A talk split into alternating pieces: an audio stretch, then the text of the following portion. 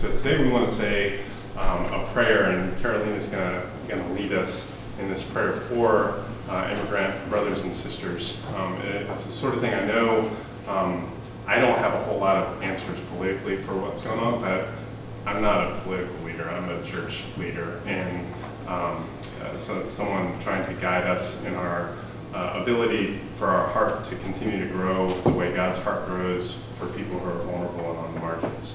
And so Caroline is going to lead us in a very special uh, prayer and call to worship. Um, You could, you'll follow along with the bold face, and she'll lead us uh, in our prayer together. Bendito eres tú, Señor Jesucristo. Cruzaste todas las fronteras entre la divinidad y la humanidad para hacer tu hogar con nosotros.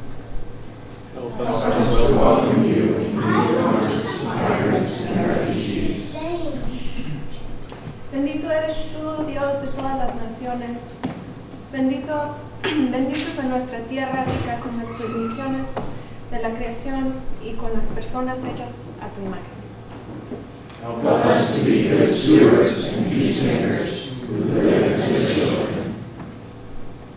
Bendito eres tú, Espíritu Santo. Trabajas en el corazón de todos para lograr la armonía y la buena voluntad.